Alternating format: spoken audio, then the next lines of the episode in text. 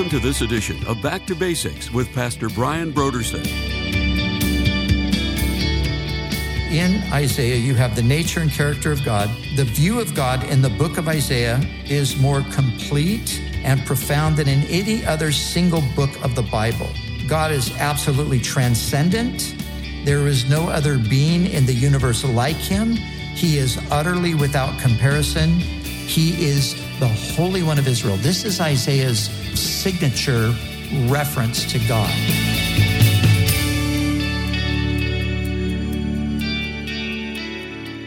Today on Back to Basics, Pastor Brian begins his study through the books of the Old Testament prophets.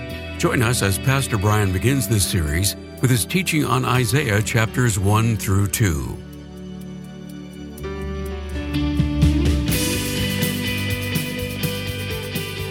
Now, here's Pastor Brian.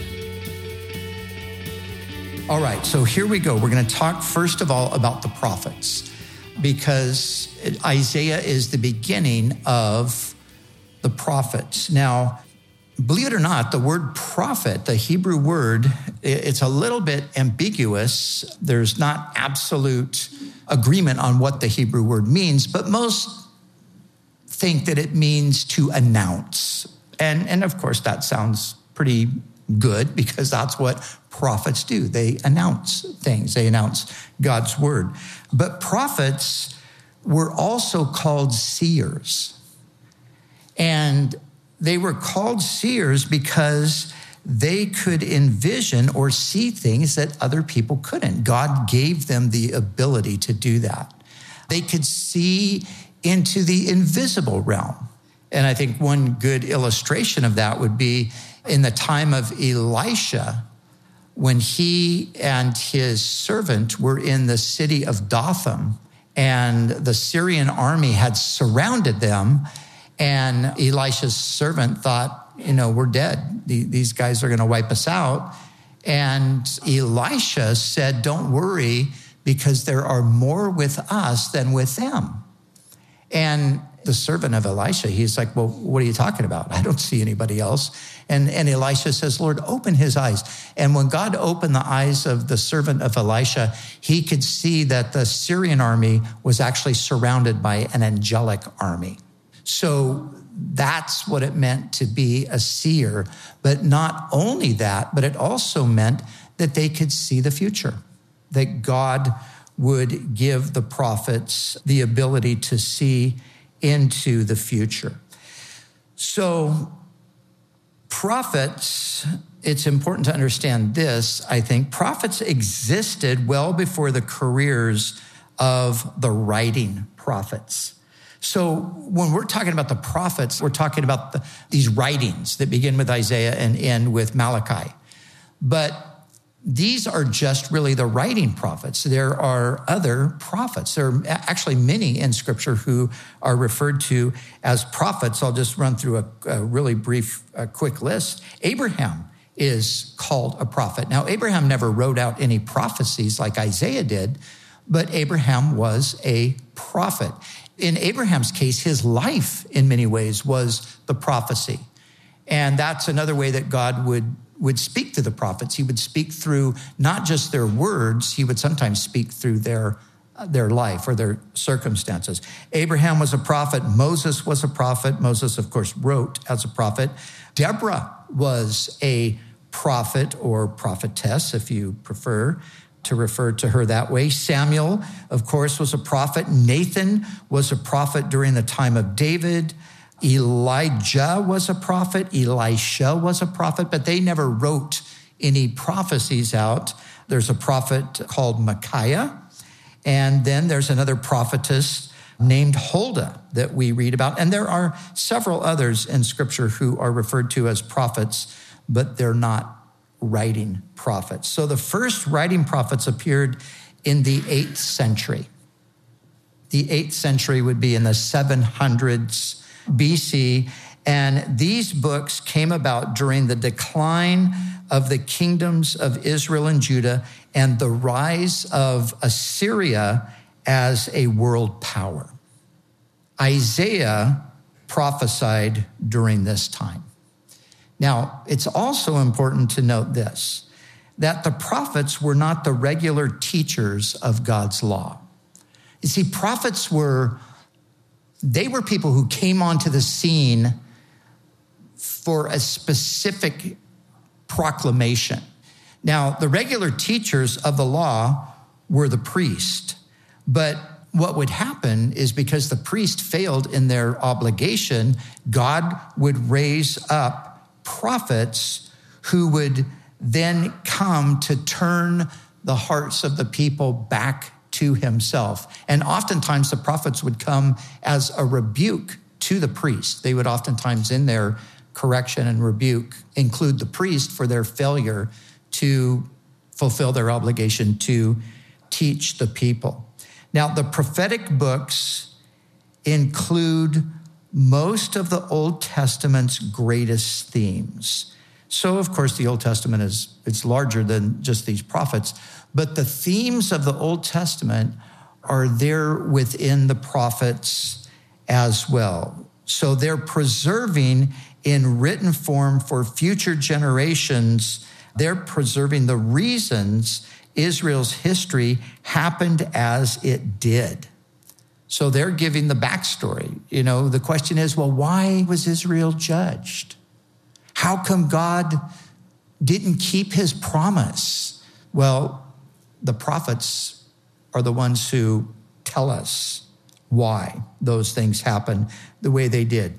Though the authors wrote in different times and under different circumstances, their messages are in theological harmony with one another and with other types of biblical literature. So we're going to find as we go through the prophets that their circumstances are often quite different.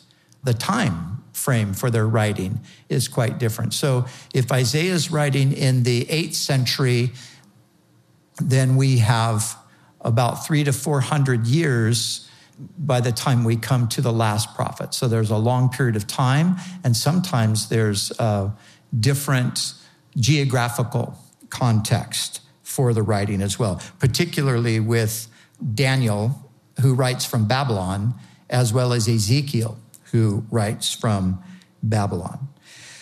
So the thread that runs through all the prophets is the redemption of Israel and the nations and the promise of a new world filled with righteousness and peace. That's the, the consistent thread that you find in each of the prophets.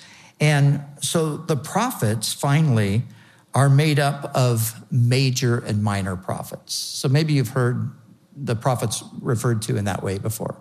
The major prophets are four uh, Isaiah, Jeremiah, Ezekiel, and Daniel.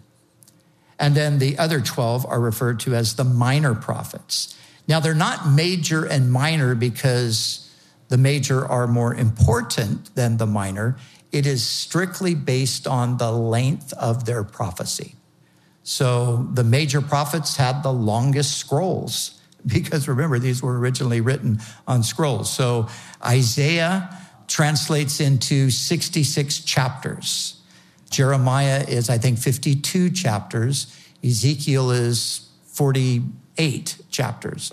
And so you can see the length is what determines major or minor prophets.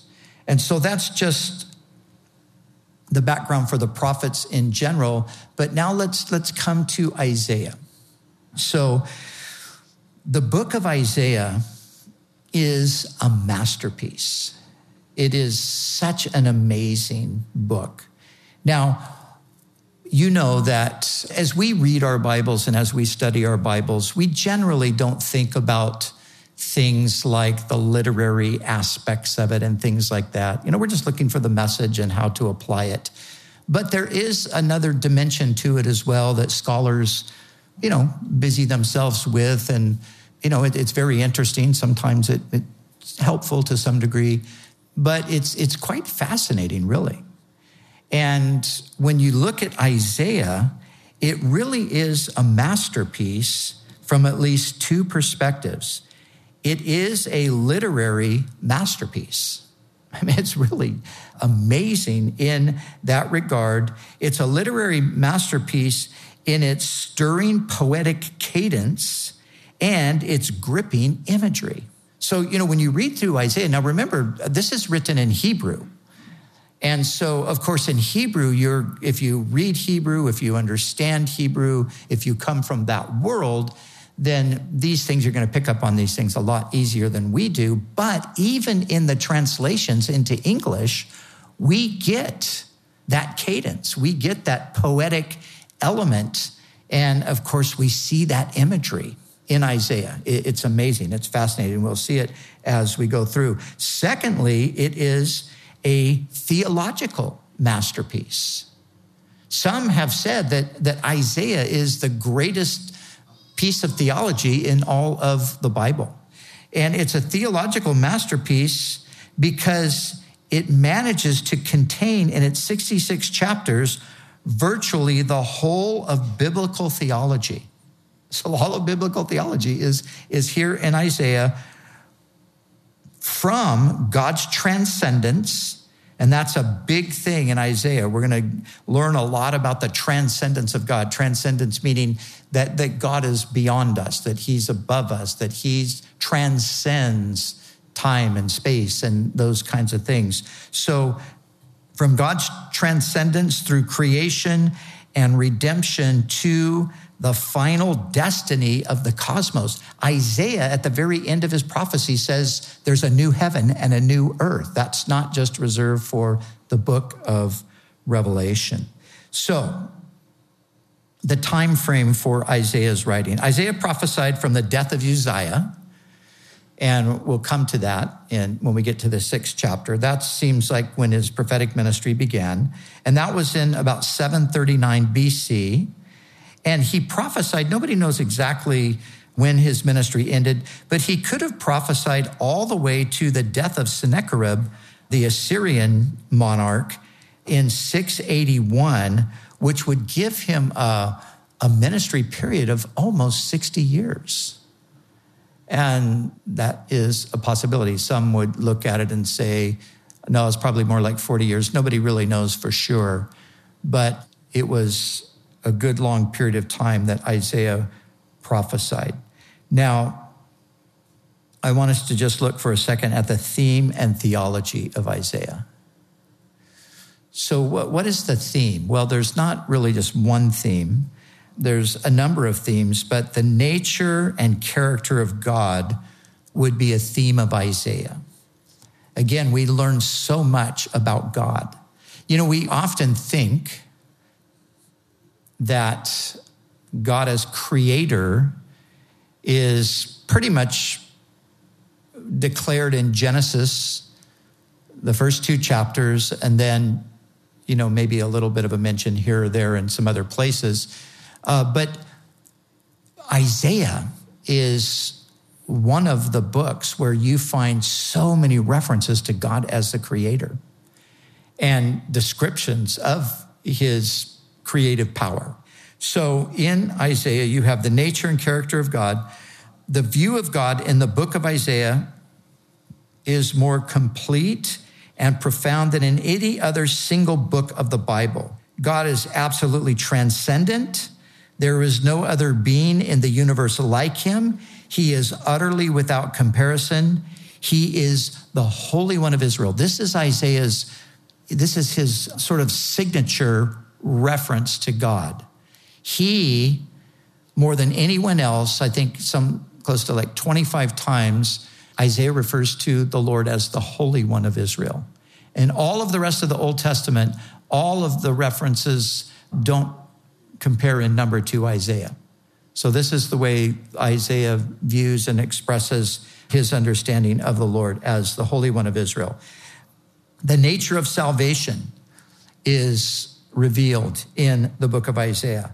Salvation in, in Isaiah is to believe and trust in Yahweh. That's the emphasis throughout Isaiah. Believe and trust in Yahweh. As a matter of fact, the great prophecy of the Lord Jesus in Isaiah 28 talks about God laying in Zion a stone, a precious stone, and those who believe will never be put to shame.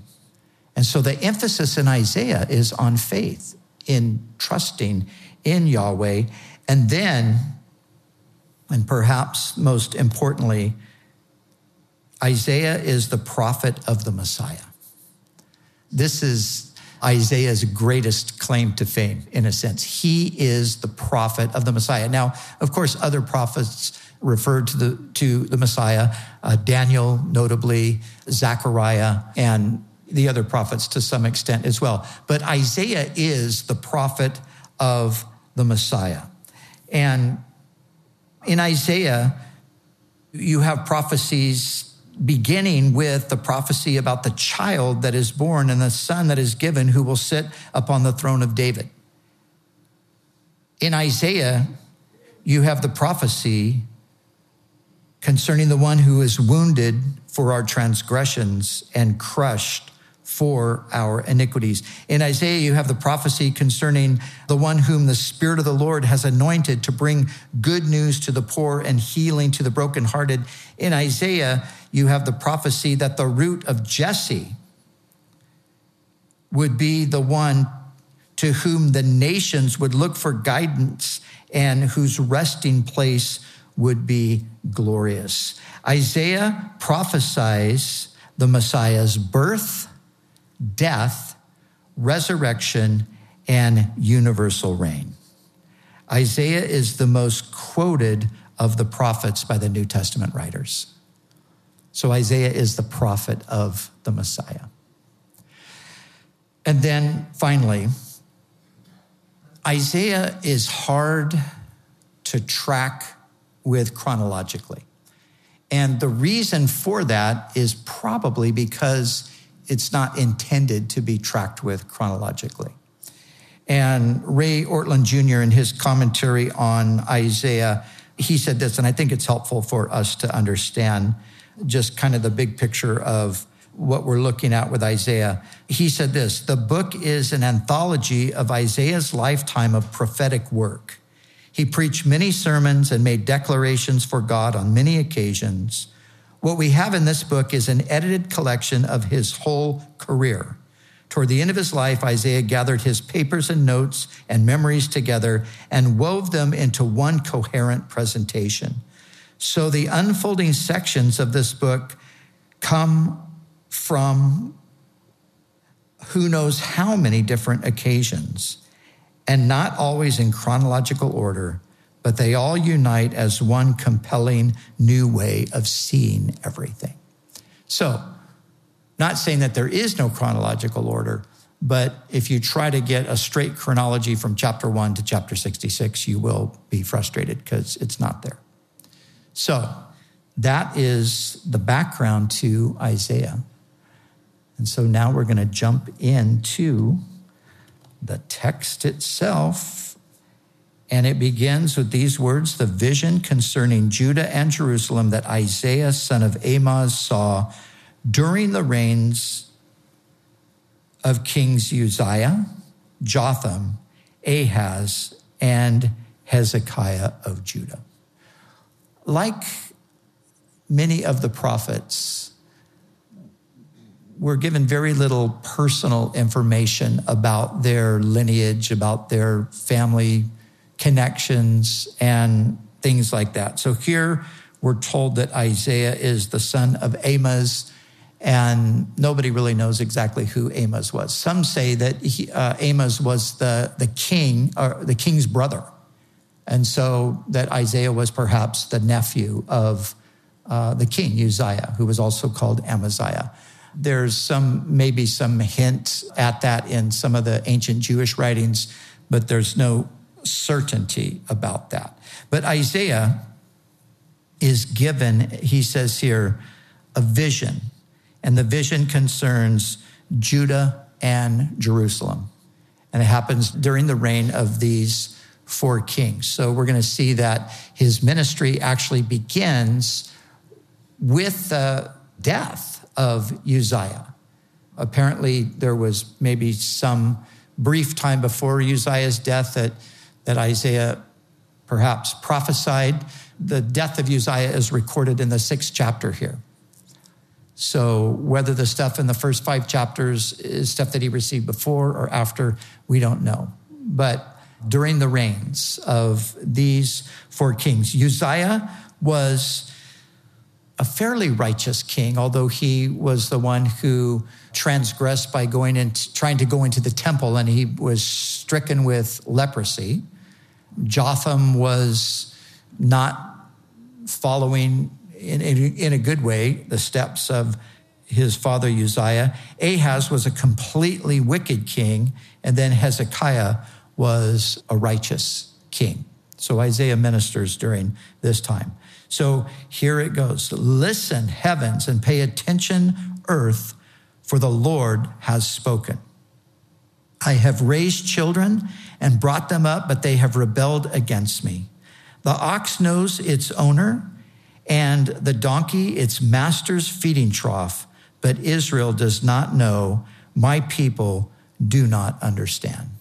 So the first thing he says is basically the ox and the donkey have more intelligence than my people. That, that's really what he's saying. Because they know their master. But my people, they do not know or understand me.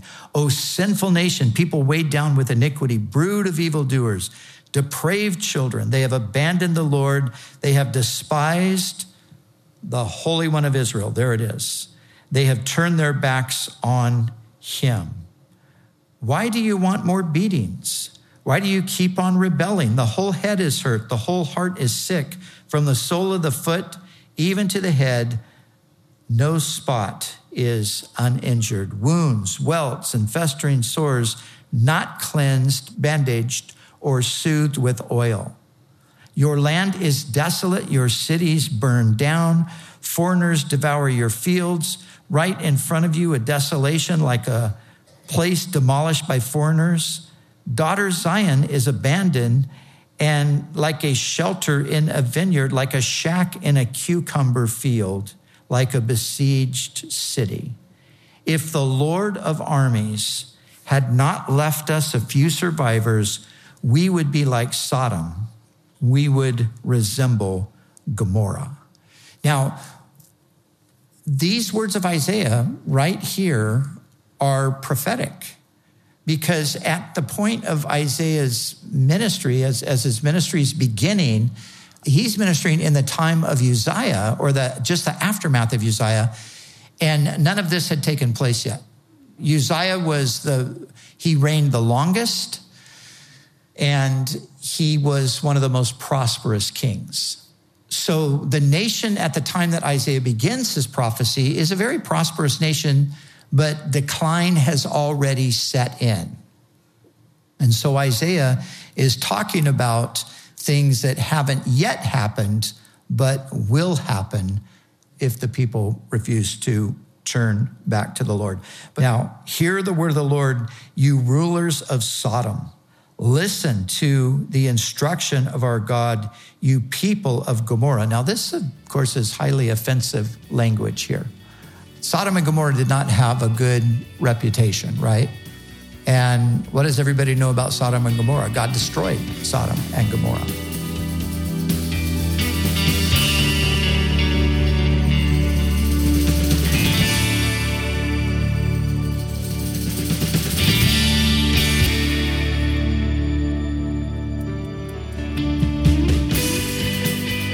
For the month of July, Back to Basics Radio is offering a book titled Is Jesus History by Dr. John Dickson. Living in an age of science and empirical evidence, how can people still believe in miracles? How can someone believe that Jesus actually rose from the dead? The resurrection of Jesus is essential for the Christian faith. If Jesus never rose from the dead, then an offer for eternal life does not carry any authority. So, is there any historical evidence that can be examined to test the authenticity of such a claim? Dr. John Dickson addresses this very question and examines the ancient evidence as a trained historian. He explains the evidence simply and clearly, so you'll be able to consider the evidence for yourself. If you've ever wondered if there's any historical evidence for the existence of Jesus and his resurrection, then you need to get this month's resource from Back to Basics. The book is Jesus History by Dr. John Dickson, is our gift to say thank you for your donation to Back to Basics. So we encourage you to call us right now at 1 800 733 6443 or visit us online at backtobasicsradio.com. We'd also like to remind you that all of our other resources are waiting for you at backtobasicsradio.com or by calling our request line at 1 800 733 6443. That's 1 800 733 6443. Our desire is to encourage you in your daily walk with God. We'll continue tomorrow with more valuable insights from Pastor Brian as we study together in the book of Isaiah.